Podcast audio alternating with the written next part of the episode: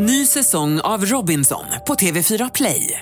Hetta, storm, hunger. Det har hela tiden varit en kamp. Nu är det blod och tårar. Fan händer just nu. Det. är Detta är inte okej. Robinson 2024, nu fucking kör vi! Streama söndag på TV4 Play. Radio Play presenterar Skönt snack om skönhet. Gotta do my hair, put my makeup on.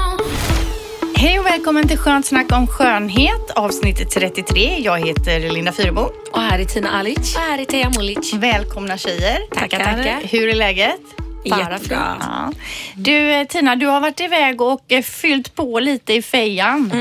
Berätta. Jag har fyllt på både lite här och där. Ja. Mm, jag var hos Fredrik Berne, våran plastikkirurgvän. ja. Och han eh, fixade till lite rynkor och så i veckan. Och hur känns det då? Jag har ju aldrig ta- tagit, är det botox man tar då eller? Ja, I pannan är det botox. Över, vad är det de säger till er? Ögonen och uppåt botox Ja. och under ögonen och neråt så är det fillers. Jaha. Och, och hur känns det då? Det känns, jag är ju lite spruträdd men han, han vet ju det så han bedövar lite innan med Emblasalva och så trycker han jättefort upp, upp, upp sådär runt hela pannan. Men eh, just det här med botox, att det bara ska vara över, det är väl mera för att korrigera och att det blir liksom bäst resultat och så. För att det är mycket nerver i nedre delen av ansiktet som kan förlama, som kan förlama och ge ansiktsförlamning och så. Men jag själv lägger ju regelbundet botox i käkbenen för att jag inte ska spänna mig så och Det få huvudvärk och gnissla, Gnissla. Med tänderna på nätterna. Gnisslar gör till och med våra bebisar hemma. Det är någonting som är ärftligt har jag märkt. Det är inte bara stressrelaterat för att sen de föddes har de gnisslat så undrar om det blir botox för dem med. Men jag tänker då, nu när du har botox i pannan, hur känns det? Vad är skillnaden mot innan? Man blir ju gladare har ju en undersökning fastställt i England att när du inte kan rynka pannan och vara bekymrad utan att tänka på det, man går ju ofta runt och rynkar med pannan så blir man gladare för att du går ju och är liksom Men känns det pigg. inte stelt då när du försöker göra en min och det inte går? Jo, Eller? man, men det är en skön känsla tycker jag. Medan min man som jag övertalade att göra detta på, för han har väldigt djupa rynkor. Han tyckte att det kändes som ett pansarvisir under huden. Han Men alltså inte vad säger han när du övertalar, för att du inte tycker han duger som han är och Han övertalar honom till att ta botox. Vad säger han då? Ja, han är ju alltid jättemotvillig först. Han är ju oxe så att man, jag vet att efter tionde köttet så kommer han ge sig. Men han har ju sagt också aldrig mer. Jo det har han och då är det verkligen aldrig mer. Mm. Sen tog jag bort ett födelsemärke. Jag hade en bula i ansiktet, en liten bula på 4 millimeter kanske. Mm-hmm. Och jag frågade Fredrik, kan man slipa bort den med någon syra eller hur gör man? Det stör mig när jag sminkar mig. Och jag ser det på alla bilder. Och han bara, var, var? Han hittade den knappt. Men han sa, det där är operation, lägg det ner så bränner vi bort det med laser. Mm-hmm. Så då fick man sprutor runt och sen luktade det väldigt bränt som en grillbarbecue Ja, och sen ja. var den borta. Ja. Men är det någonting du fick med dig hem som ni åt till middag sen? Fyra millimeter, nej. Men det blev ett litet hål i ansiktet Jaha, ett tag som ja. man tejpade. Men du säger också fillers då. Vad är det du har fyllt upp då? Eh, annars har jag fyllt eh, hakan lite Ja. och så kinderna men det har jag inte fortsatt med Nej. Mm. för jag är rätt bred ändå. Och så är det i pannan. Men läpparna har jag aldrig fyllt faktiskt. Nej, nej det är Det otroligt inte. detta. Jag tycker ju att ni är fina som ni är utan fillers och botox dock. Det är en liten hobby. Ja. Bara. Men, men apropå det här med att lasra i ansiktet och så. Vi pratade med en väninna som tidigare haft eh, problem med akne och haft lite ärr kvar i ansiktet efter det. Och hon berättade hur de behandlar det idag och jag Mm. blev väldigt fascinerad. Då bränner de på själva ärret och så hämtar de hud bakom örat och så Mm. Jaha. stoppar de in det som en liten lapp i det här hålet. Ja. Och så får det läka ihop. Otroligt. Och då försvinner ärret. Jaha. Och det är helt Och fantastiskt. det För att förr kunde man ju se de här gropiga ansiktena. Nu kan man lappa ihop det med hud bakom öronen man hämtar. Mm, så man tar bort hudytan i ärret och lägger ner en ny lapp. Och sen berättade hon om en annan behandling som var den här syran som slätar ut huden. Mm. Och hon sa, beskrev det så läskigt att det var som att stoppa ansiktet i en pizzaugn. Det för var det det, smärtsammaste hon har varit med om. Och sen så skulle det då ta bort där och man skulle se finare ut. Mm, för det är som en syrabehandling och då gör det att det, efter några dagar så börjar huden skalas av. Och det är ungefär som den där babyfoot för fötterna liksom, som river av hela överhuden. Ömsar skinn. Ja, man ömsar bort överhuden och då blir det ju väldigt slätt och fint under. Vi hade ju skönt snack om skönhet hemma hos dig till två på natten med två väninnor häromkvällen faktiskt. Vi borde bandat det. Ja, det var helt galet. Var det någon av de här väninnorna som hade testat några av tipsen som vi har kommit med här i programmet eller? Ja, precis. Det var också temat för kvällen och det var ju just det här Kamasutra-tipset som vi gav någonstans i början av den här podcasten. Eh, och det gäller ju det här då att man, hur man lockar till sig män med sina dofter. Och när vi kvinnor har ägglossning speciellt så utsöndrar vi en doft som visar att vi är fertila. Eh, och eh, det är någonting som du inte känner utan det är en, som någon typ av feromoner som utsöndras. Och vi har också specifika dofter alla människor så att vi matchar ju bättre med vissa människor.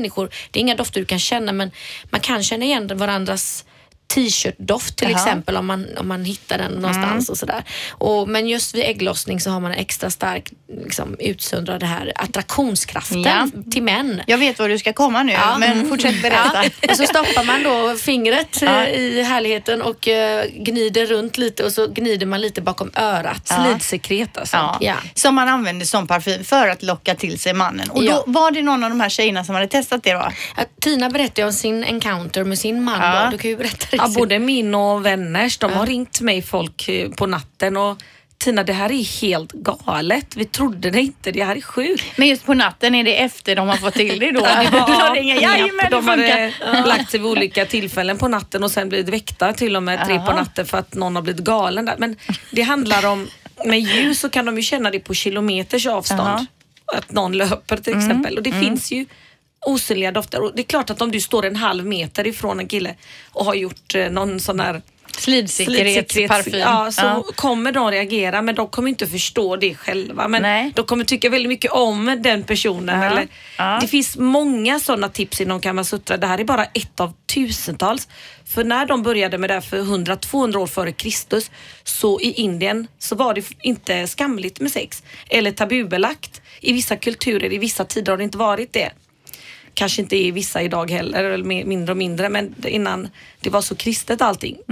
Och då gjorde de det till en jättefin konst. De hade nog, hade man filmat hemma hos folk idag så hade de ju tyckt att vi var barbarer i sängen. Och, eh, för att eh, det är också sagt inom Kamasutra och jag har även hört John Collins säga att en kvinna och en man är aldrig så vackra som efter sex, precis, en sexakt då. Och de pratar mycket om sensualism och hur en man och en kvinna ska vara för att vilja bli kär i varandra eller vilja ha sex.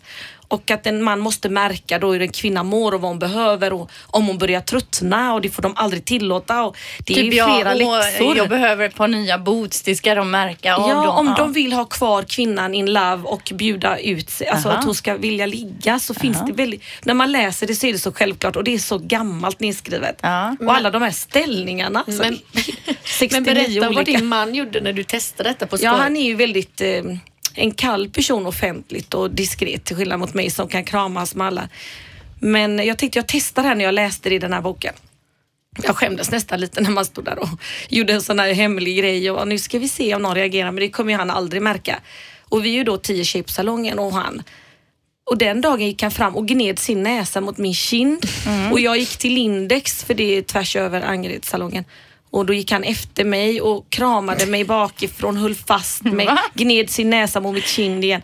Och jag vet inte men det här var ju det konstigaste jag varit med om. Att han visade känslor offentligt, bara det. Så vill man eh, ha få någon på kroken så ska man alltså använda slidsekret då på halsen. testa och hör Ja. av. Och man kan använda sin vanliga parfym över för det här är en osynlig doft som bara finns där. Aha. Och killar kan också göra en massa grejer. Man kan googla Kamasutra tips. De kan, krossade skalbagstestiklar kunde man koka med mjölk och dricka och det finns olika oljor man smörjer. Och Skalbagstestiklar. Ja, jag vet inte var man hittar det idag men massa sådana tips. På en skalbagge kanske, men jag vet inte ens om de har testiklar eller inte skalbaggar. Det måste vara väldigt små. Ja, Det verkligen. finns olika åkerfräkar. Alltså jag läste och skrattade. Minitestiklar Ja. liksom. Okej, men n- nu fick man sig några eh, Kamasutra-tips till livs här då. Jo, jag vet också att män som joggar och liksom är sådär svettiga och så, de utsöndrar någon form av eh, fertilitetsferomoner eller något så att vi kvinnor reagerar på detta. Det är därför vi oftast tycker liksom att män är sexiga som ser så här lite blöta ut. Och, Ja, men bara det att en, det är ju bevisat att en mamma kan ju känna igen doften av sitt barn bland hundra barn. Konstigt, de kommer ta rätt barn. Bara, alltid. om man, ställer upp hundra ungar och man bara får sniffa så ska man hitta sin egen unge då. Ja. Ja, Konstigt. Ja, Ja, kanske, det kanske. finns något. Ja, intressant. Eh, jag tänker på, jag ska säga en sak som jag har gjort i veckan också sen förra veckan som vi pratade om då. Vi pratade om den här Glossybox förra veckan. Ja. Jag har sett reklam för den överallt. Var jag än går in nu så ser Är det jag bara det. för vi har pratat om det? Nej Ja. men det är väl det också att har man väl börjat klicka in på det en gång så är det, då dyker det Ah. upp överallt. Va? Men nu har jag beställt min första Glossybox här Ah. och vi pratade om hur, huruvida den är specialgjord för eh, Ålder. ålder Mm. eller inte. Och det var ju så här, när jag hade beställt den så fick jag ett frågeformulär vad jag har för hårfärg, Mm. eh, vad jag har för ålder, om jag har torr hy, om jag har torrt hår eller Det är så. här. Eh, så då får man ju hoppas att man får produkter då eh, som är gjorda för en och eh, då dyker väl den här Glossyboxen upp hemma då om några veckor antar jag. Så då kan jag återkomma och recensera sen. På tal om att klicka in sig hela tiden. På min Facebook så kommer det bara upp om skönhet och hår annars. Mm. Men nu hade jag klickat in om Kamasutra. Så igår var det ju bilder på, reklambilder på sexgungor på min Facebook. Mm. Ja. Det måste ju vara relaterat. En sån får du köpa. Eh, idag så tänkte vi då prata om dina ögonbryn Tina. Vi ska prata om myter om våra kropp, om de stämmer eller inte. Eh, operationer som har gått fel och en ny kroppstrend plus massvis med annat såklart. Åh. Gotta Då tänker jag att vi drar igång här med operationer som gått fel. Va, va, eh, vad har ni några exempel där? Ja, nej, det, det vi tänkte på det är ju det här att må, många tror ju att eh, ja, nu ska jag gå och göra en, en bröstoperation eller vad det nu må vara, en korrigering, man kanske är missnöjd med någonting. Och det är inte alls självklart att det blir bra första gången och det har ju vi fått lära oss som har sett Ja. många göra operationer. Alltså, 90 procent av mina vänner har fått göra om sina operationer för att det inte har blivit bra första gången. Så att det är ju en korrigeringsprocess. Och jag har varit med på många konsultationer med vänner och hållit handen och varje plastikkirurg säger att det är bara 5% som det strular med eller 10 som man korrigerar eller det blir något farligt av. Men jag tror att de menar någonting som är Allvarligt. väldigt allvarligt. Medan det är nog 90 som har några små touch-ups att behöva göra efteråt. Ja. Det tror jag många kan skriva under på som har gjort operationer. Det Att man går vara- tillbaka och på sådana här kontroller och så Ja. ändrar man något som inte funkat. Och... Till exempel jag då, när jag var ung, då var det ju inte modernt det här med Kardashians och stora rumpor och sådär. Jag fettsög ju mina lår och rumpa ja, en omgång och då tog de ut två liter fett. Aha. Och sen gjorde jag jag. om operationen efter, vad blir det, fyra år för att det blev ingen skillnad på mig. Var det så länge emellan? Ja, och jag är väldigt glad idag över att jag fortfarande har kvar fett. Efter två fettsugningar så har jag fortfarande rumpa och lår kvar, vilket jag är väldigt tacksam för. Men det, är en, det var en vanlig typ av korrigering. Sen var det ju Även när jag gjorde mina, mina bröst så ville jag förminska själva vårtgården som blev väldigt stor när jag ammade. Och eh, det, eh, det fick jag också göra om för det blev ojämnt. Mhm. Och det är inga konstigheter tycker jag. De är ju väldigt trevliga och schyssta. Ja. Många kirurger som Men hur förstår. är det då? liksom- Får man betala eller ingår det liksom i priset att om det inte blir riktigt bra? Mm, om det inte blir riktigt bra och det är en tydlig mm. korrigeringssak så gör de ju om det utan Mm. Det tråkiga är att ibland så blir det lite infektioner i bröstet. Man kanske måste ta ut implantatet, gå utan. Har jag varit med om att en tjej fick göra ett halvår för att infektionen skulle läggas och sen sätta i nya implantat. På mina bröstvårtor så blev det tydliga ärr runt bröstvårtan som syntes genom t-shirten även om jag hade en bh. Och då ser man ju det att det är som två eh, ringar så, här. så de fick ju sy om dem och förminska för att de var fortfarande lika stora. Men andra gånger gick det bra. Och så det är lite sådär besvikelse för att först har man ju ont och sen får man lägga sig igen och många säger det men herregud, ska jag vara borta från jobbet två veckor till nu? Varför gick det så här? Men det, människokroppen är ju väldigt speciell. Ja, men alltså jag, eh, det här med att vara borta från jobbet, göra en operation, och det är ju, vem kan vara borta från jobbet i två veckor liksom? Ja, Kan man sjukskriva sig då eller vad, hur, hur gör man? Man sjukskriver sig. Det, det får man göra för en skönhetsoperation eller det är okej att göra det då? Två veckor är ju väldigt lätt att sjukskriva sig för då är det arbetsgivaren som betalar. Sen går ju Försäkringskassan in om det skulle vara något mer. Fast jag tog semester när jag gjorde min operation för jag tyckte det var mest schysst mot arbetsgivaren.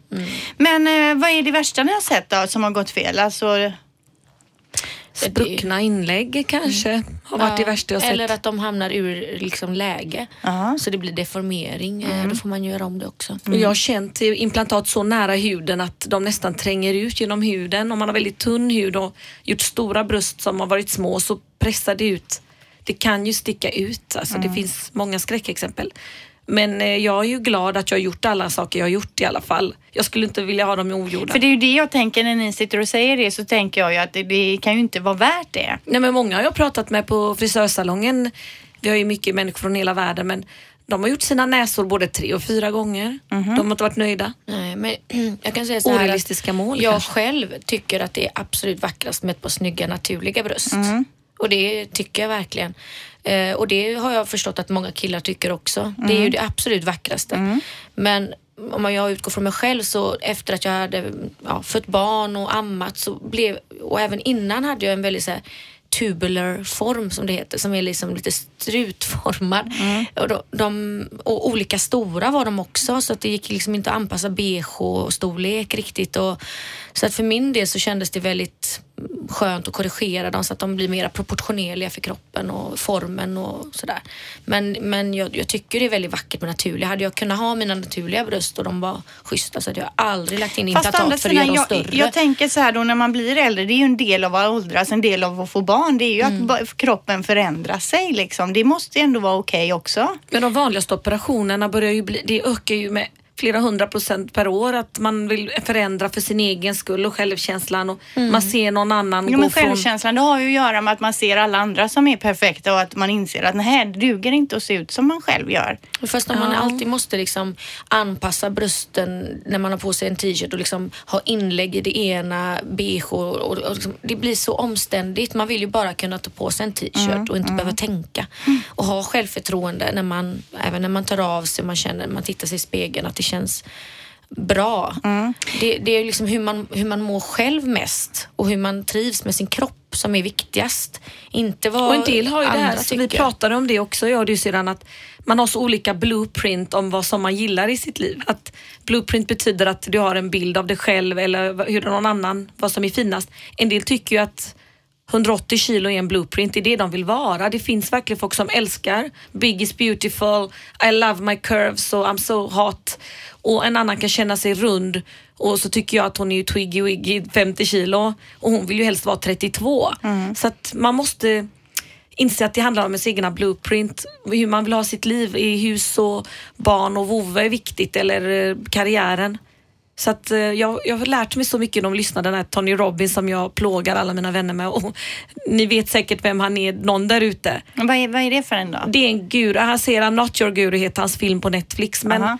det är en underbar kille som pratar och öppnar ögonen. Han frågar liksom varför gör vi på vissa sätt och hur kan vi förbättra våra liv? Hur kan vi må bra idag?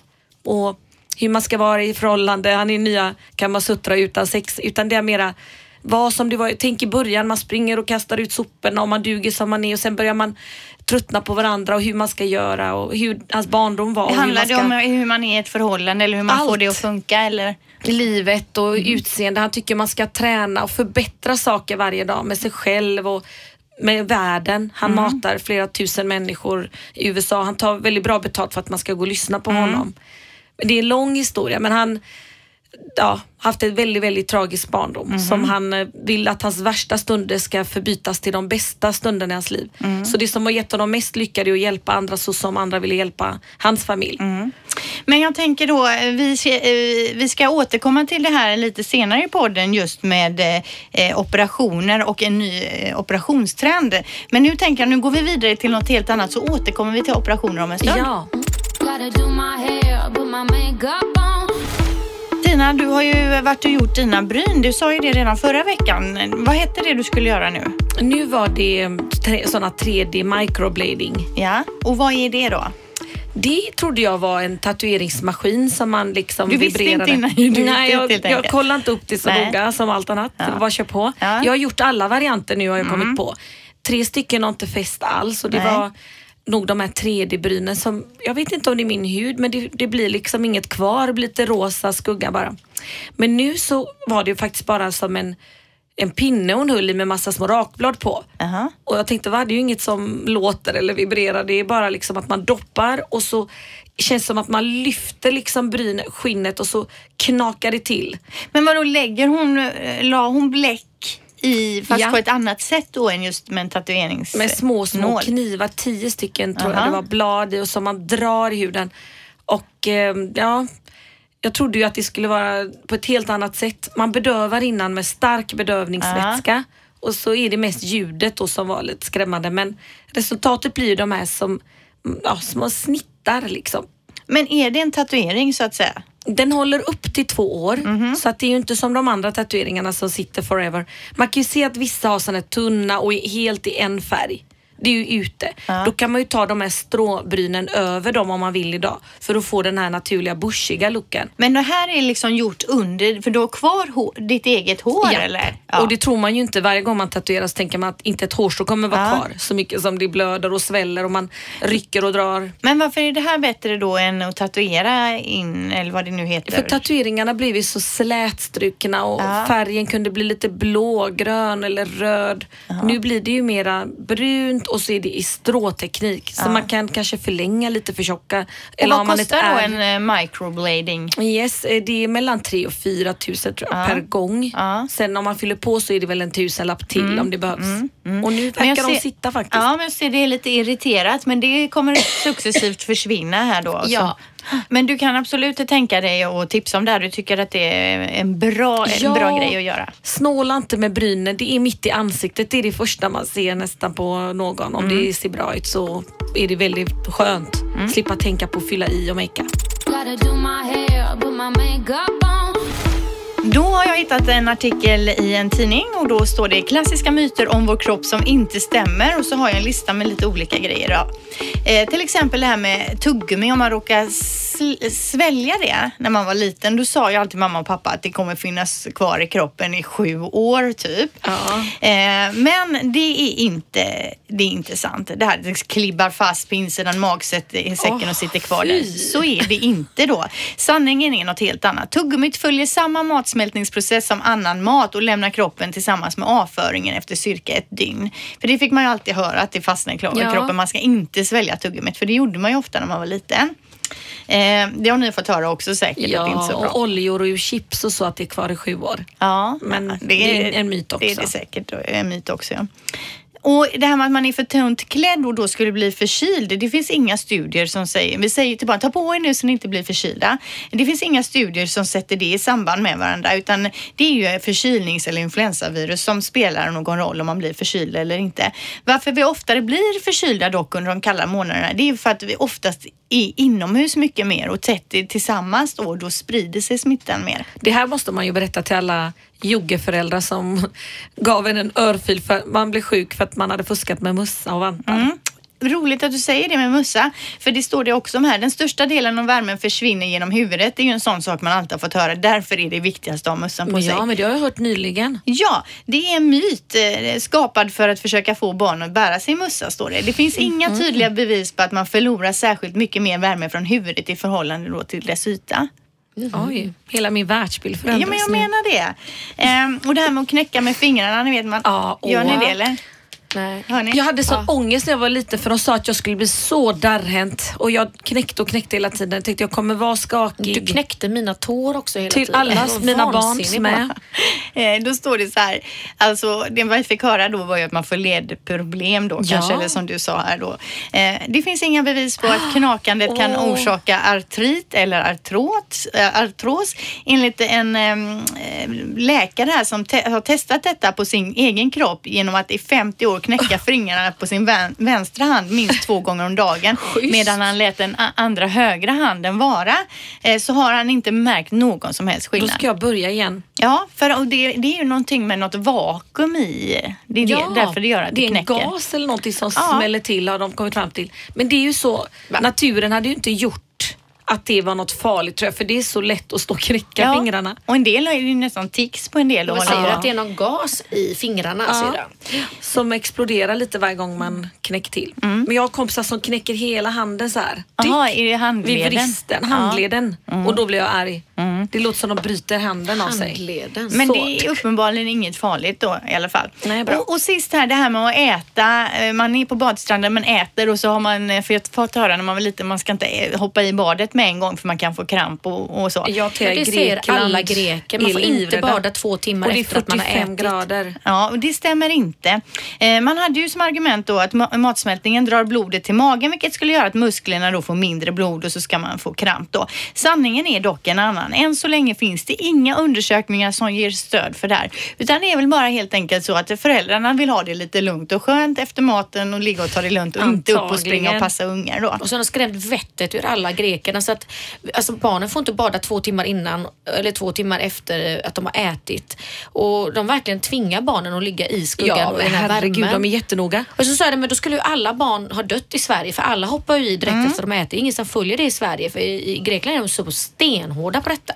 Och då blir de lite sådär förnärmade nästan. när Jag skulle säger tro att det var tvärtom. Att, eh, jag har hört någonstans att om man tom mage så är det lättare att få kramp när man hoppar i badet. Ja, man är så hungrig så man orkar inte simma eller ta sig in till land. Nej men alltså alla de här sakerna har vi ju alla hört som barn och inget av det stämmer.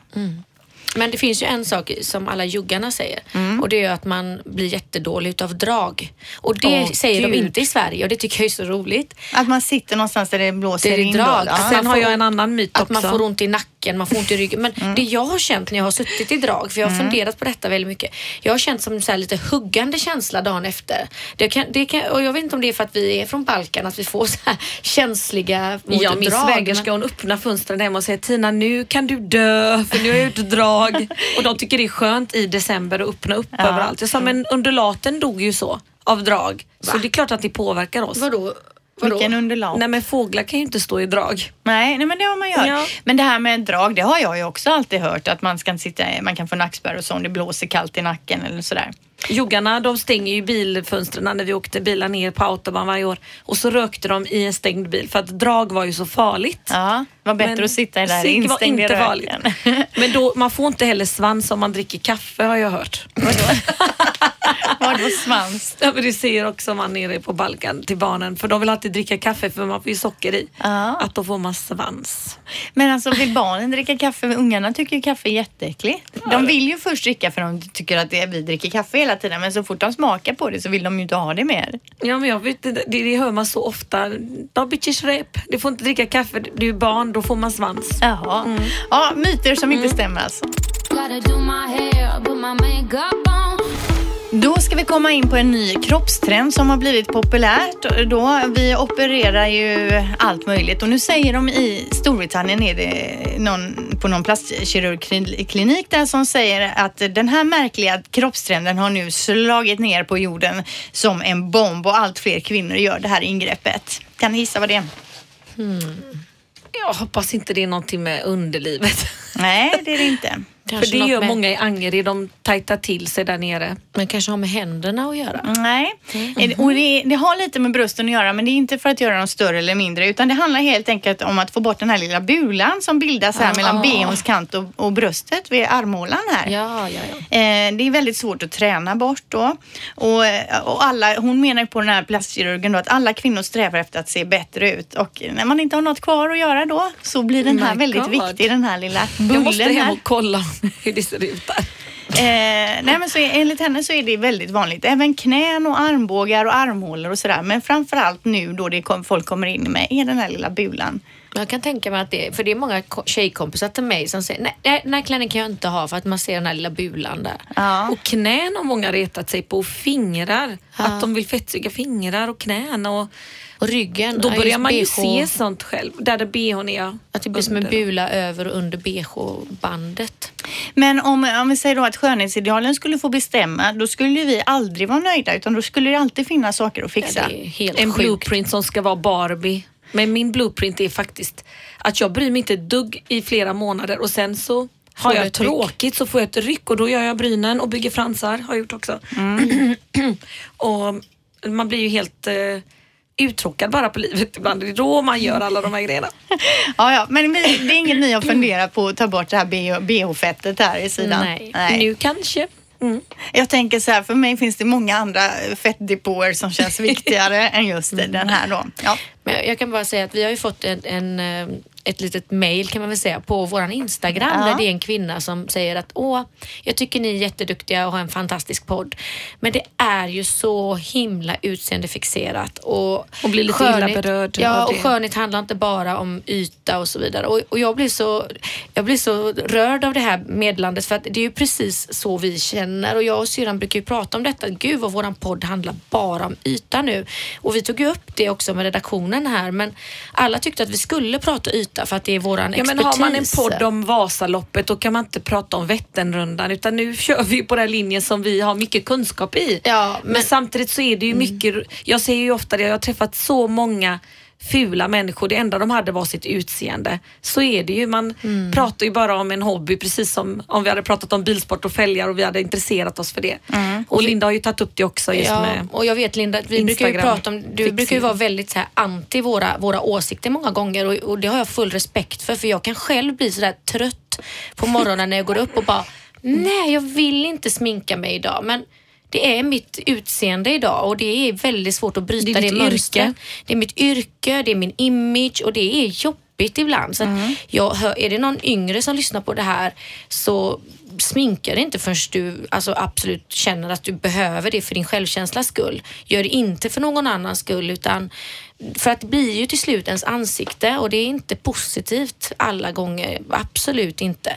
Det är en kul grej, det är liksom flärd, det är lyx och det är kul att ha den hobbyn.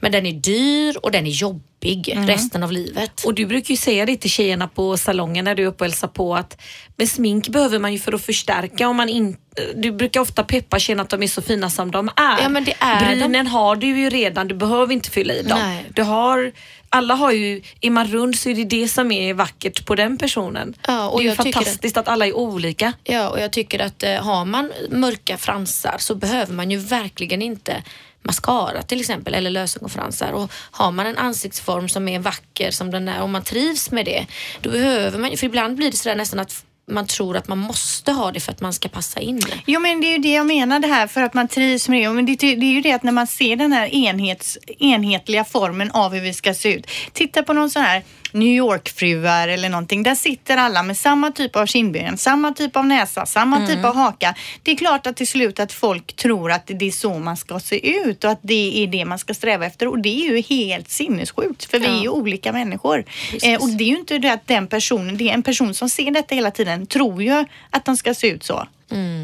Och det, det är ju det som är helt sjukt. Det Vi, är ni det. säger att ni gör för er egen skull. Ja, för er egen skull nu ja. Men om inte världen hade sett ut som den gjorde, om den hade sett ut som den gjorde på 60-talet, då hade ni inte velat se ut och göra de operationerna. Utan det är ju någonting som successivt vi matas med som vi tror är liksom det rätta. Det är ju det som är problemet. Ja, byggda naglar gjorde ju bara äldre damer på 80-talet i Göteborg. Det var ju en tantgrej.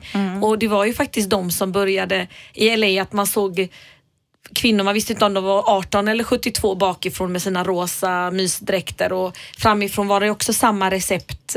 Så börjar man, oj, när min mamma var 40 så går hon ut som en tant liksom och det där kanske är något mellanting är väl det bästa. Jo men det är det och sen är det ju okej att åldras. Det, det måste det ju få vara. Man ska ju inte behöva springa och ha, försöka hålla sig, se ut som man är i 30 hela livet. Men det samtidigt ju är det inte. så tråkigt när Trini och Susanne eller vilka var det som gick runt på stan och så stoppade de kvinnor så skulle folk gissa åldern sen och det ofta var 20 år mer. Man liksom blir Fast ju det piggare. har ju att göra med vilken style man har. Det behöver ju inte ha att göra Absolut. med om man har rynkor eller hängiga mammabröst att göra utan det har ju vilken output man har på något Mm. sätt. Så det behöver ju inte vara så att man behöver se gammal ut bara för att man har rynkor. Man kan ju fortfarande Ja. liksom tycka att man vill bry sig om sitt utseende. Ja, och jag har ju kunder som, man fixar håret på dem, sen lägger de upp på Facebook. Jag fick sån energi och så har de bakat och lagat mat. Och man vet ju alla att är vi vårat finaste jag och gör det bästa av, man tränar lite. Det är det här att göra små förändringar till det bättre inom alla plan i livet. Vi pratar ju om det här planet. Men små, små saker. Men det finns ju verkligen bevisat att om man känner sig fräsch så mår man lite bättre bättre. Alltså att man sträcker på sig, man blir gladare och om man får en komplimang så mår man ju väldigt, väldigt bra. Absolut. Och det finns, jag vet, jag var ju med i ett sånt program som, jag vet inte om det finns kvar fortfarande, som heter Look Good Feel Better som Mhm. de hade på sjukhusen för de som fick cancer och tappade allt Mm. håret. Och då var vi där och hjälpte dem att, makea sig och visa hur man kan måla på lite Mm. bryn och hur man kan fixa en sjal på huvudet så att man ändå kände sig Snygg. fin Ja. Mm. även om man var sjuk. Och det var jättemånga tacksamma Mm. kvinnor som verkligen skrev långa brev och tack så jättemycket. Jag blev jätteglad. Och, och det betyder ju att även när man mår som sämst så Mm. mår man lite bättre om man faktiskt gör någonting för sig själv. Mm. Absolut. Eh, nu kommer inte jag ens ihåg vad vi pratade om men det var ju som sagt från Instagram det. Vad pratade vi om innan? Vi pratar om de här olika tipsen va? Och kroppstrender. Ja. Kroppsträning, ja ja och operera bort den här bulan mellan bhn och armen. Ja. det är från det ena till det andra. Gotta Då kör vi lite blandade notiser som jag har hittat på eh, sociala medier, på nätet, i tidningar. Jag bläddrar runt och letar Forskar, upp grejer. forskar. Ja, for- forskar inom skönhetsmediet. Eh, visste ni att färgen på tallriken, servetten och duken påverkar hur maten smakar? Nej. Nej, det har ni inte hört. Blått gör att rätten känns mindre salt och rosa tar fram sötman. Gult höjer sura smaker och minskar sötman och grått ger en lyxigare känsla och rikare smak till lättare måltider. Så jag tänker då att om man har råkat få för mycket eh, salt i maten till exempel, då ska man ju istället duka kanske med någon färg på duken som gör att folk inte tänker på att det är så salt då. Du vet att jag efter en sak hände mig igår så tror jag på alla de här notiserna att det är sant. Jag brände min tunga så illa. Jag var på Sarai i Gamlestan restaurang Ja. och drack turkisk kaffe. Det var kokvarmt kaffe Ja. och hela framsidan av tungan var så bränd och då tänkte jag på det du sa. Mm. Förra socker. veckan, ja. Lägg Ja. socker på tungspetsen. Jag är ju så gamig och min ADHD så att det blir ofta att jag bränner men det går för snabbt liksom. Ja. Och då delar jag en sån här tulumba som är flytande sirap på. La Delar på du en tungan. tulumba? Yes, det är som en baklava om ni inte vet vad tulumba är. Men de kanske inte vet vad Jag baklava vet, är. det var det som var så kul. Men det är jättesöta bakverk och det gick över direkt och jag har inte ont idag. Annars Nähä. brukar jag ha ont i flera dagar när det här händer. Då har vi Tack, tipsat, Linda. varsågod, då har vi ju tipsat om någonting som verkligen funkar. Det var det bästa Underbart. jag har varit med om. Toppen. Ser man någonting på tungan idag? För jag känner ingenting. Nej, det ser, den är jättefin. Inga operationer behövs. Tänk när den dagen kommer när vi inte har tillräckligt snygga tungor utan måste operera dem. Oh. Herregud, men de, gör, de delar ju dem så de blir som en sån här ormtunga Ja, folk. snyggt. Jo. Ja, för, eh, nästa grej här då. För de som inte tycker att långa och täta fransar räcker till festkvällen kvällen, så kommer nu då ännu en nyhet på lösögonfranshimlen. Eh, då är det en designer som heter Tien Pam. Hon har gjort eh, lösögonfransar då som heter F-lashes och det är verkligen extra allt då. Produkten består av små lysdioder och med hjälp av en liten kontroll som fästs i håret kan man själv växla, växla mellan inställningar scroll, dance, sparkle. Åh. Eh, så att då blinkar ögonbrynen eller lyser lite lätt eller så då. Där jag gjorde mina bryn på Salong Honey i Majorna så hade en tjej precis byggt fransar med stenar i eyelinern. Alltså längst ner i Jaha. roten var det små diamanter. Jättefint. Men här kan man alltså få något som blinkar. Ja, det, det- måste ju vara jätteirriterande. Det finns så mycket nu på fransfronten med minkfransar Ja. och human hair och Ja. det är allt möjligt annat än vanliga hm fransar. Men alltså nu ska jag säga att de här eh, fransarna finns än så länge bara i prototypform och i juli månad nu då så drar en sån här Kickstarter-kampanj igång och man hoppas då att kunna få ut de här fransarna på marknaden. Mm. Är det något Jag- kan blink, tänka blink. Nej, För Jag, jag ser bara massa kablar runt ögonen. det är nog på, vad heter det, trådlöst. Ja, det är det säkert. Eh, och när vi ändå är inne då på ögon och behåring så står det om den nya ögonbrynstrenden också. Vi har ju hört mycket om ögonbryn på senare tid. De ska vara liksom kammade som fjädrar. Sen var det de här taggtråd, eh, taggtrådarna. Nu är det så kallade drakbryn som syns överallt på på eh, Instagram då och då är, använder man hårgelé och så gör man liksom som att det blir som en drakrygg, ni vet så här lite Åh. eh, taggiga då uppåt. Ja men precis som vågor ja. Så det är det senaste nu. Vem har så mycket bryn? Jag har tre skrämda strån kvar. Ja. Ja. Eh, och eh, till, slut, till sist här då, Heidi Klum vet ni vem det är, den här kända Ja, eh, fotomodellen, tyska ju. Hon eh, ingår i ett nytt samarbete med Lidl. Lidl har vi pratat om här förut, de gör samarbete med alla möjliga kända eh, snygga kvinnor. Hon designar då en klädkollektion för den här tyska matkedjan. Eh, det är Heidi själv då som står för designen och kollektionen är en del i den tyska matkedjans modesatsning med visionen att göra kvalitetsmode tillgängligt för alla. Kollektionen släpps under 2017 och kommer att presenteras då under Lidl Fashion Week. Jag har aldrig hört talas om. Lidl Fashion Week. Ja, ett återkommande internationellt koncept då, då matvarukedjan presenterar sin modekollektion som kommer att finnas i samtliga butiker. Jag visste inte ens att de hade kläder i butiken. Det brukar ju ligga lite så här lådor med lite blandad. Otroligt, de är jag så så- driftiga. Men det trodde jag var så här blandad eh, och- billig skit som de hade köpt in. Men det är det uppenbarligen inte då. Utan Tyskar har bara bra grejer. Köp tyskt om ni inte vet vad ni ska köpa. typ bratwurst, Audi, Ja, allting är Audi, bra. Audi, BMW, Porsche. Merca. Porsche, är det inte tyskt? Ja, det kanske det är. Jo. jo. Och, och Mercan och det. Men alltså de har ju en lyxrestaurang i Stockholm va? Som heter Dill. Nej, de som är hade Lidl. det en månad Ett bara tag. som en kampanj och För sa inte att det var Lidl. Och då gick alla dit och käkade. Det var verkligen bara toppfolk som Mm. fick komma in och äta den här lyxiga maten. Eh, Det var jättesvårt att få bord om man var en vanlig dödlig, om Mm. man säger så.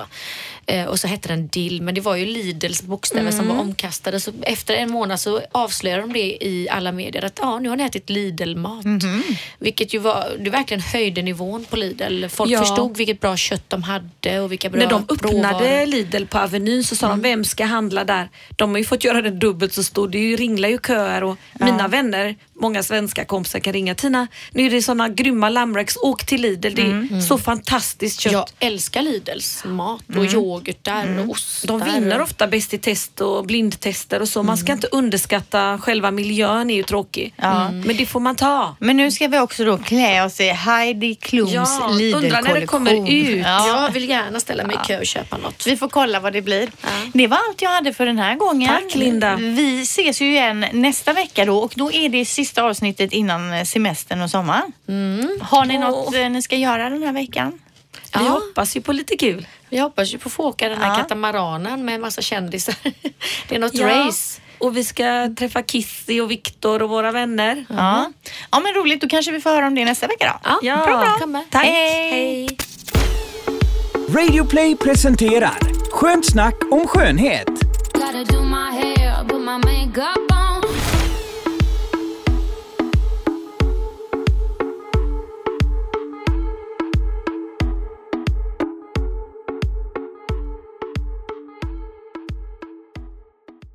Ny säsong av Robinson på TV4 Play.